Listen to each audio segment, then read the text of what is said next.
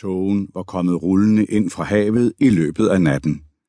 Den lå tung som bly og forvandlede alting rundt omkring hende til uklare silhuetter. Vera Kvålsvik halede tasken op på skulderen, skærpede blikket og stirrede ind i den gråhvide masse.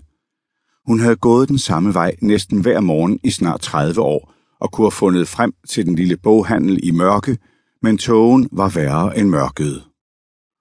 Den forvandlede alt det velkendte og skabte nye konturer, skygger og slørede nuancer.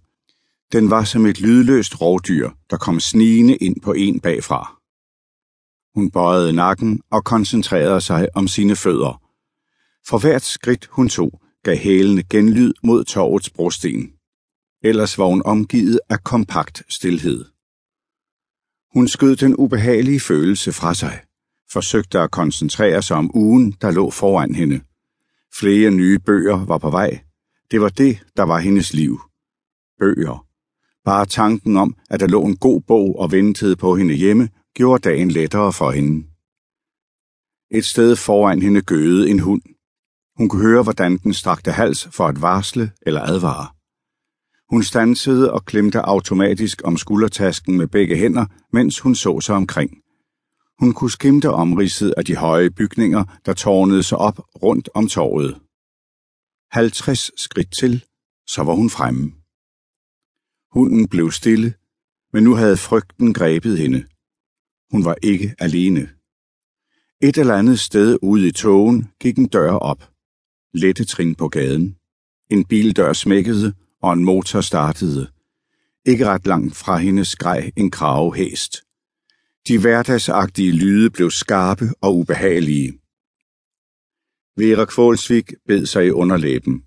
Den kølige og fugtige luft indeholdt en smag af salt fra havet. Kraven skreg igen.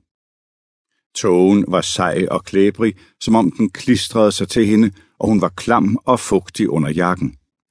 Hun tog et skridt, ledte med hånden i tasken for at gøre nøglen til butikken klar, før hun gik videre. Så stansede hun op igen, tøvede. Inde i det gråhvide så hun konturerne af noget, hun ikke havde set før.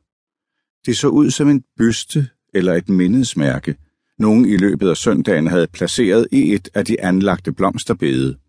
Samtidig var hun klar over, at det kunne det ikke være. Det var noget andet, noget skræmmende. Vera Kvålsvik tog nogle skridt til og missede med øjnene mod grålyset følte, hvordan hjertet slog krampagtigt i brystet. Så åbnede hun munden i et skrig. Kapitel 2 Det var mandag den 10. november. William Wisting sad ved køkkenbordet med en kop kaffe og en skive ristet brød med jordbærsyltetøj. Klokken var 6.57, og han havde allerede været vågen i næsten to timer. Han vågnede stadig tidligere.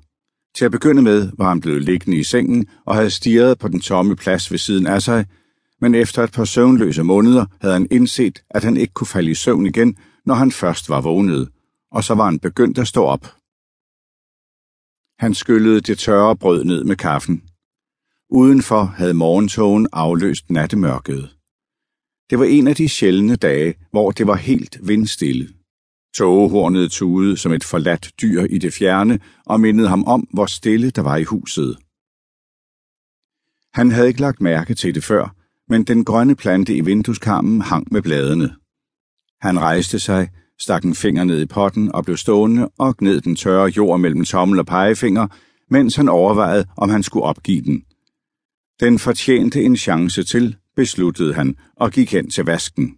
Han fyldte et glas med vand hældte det over i potten og pillede et par visne blade af.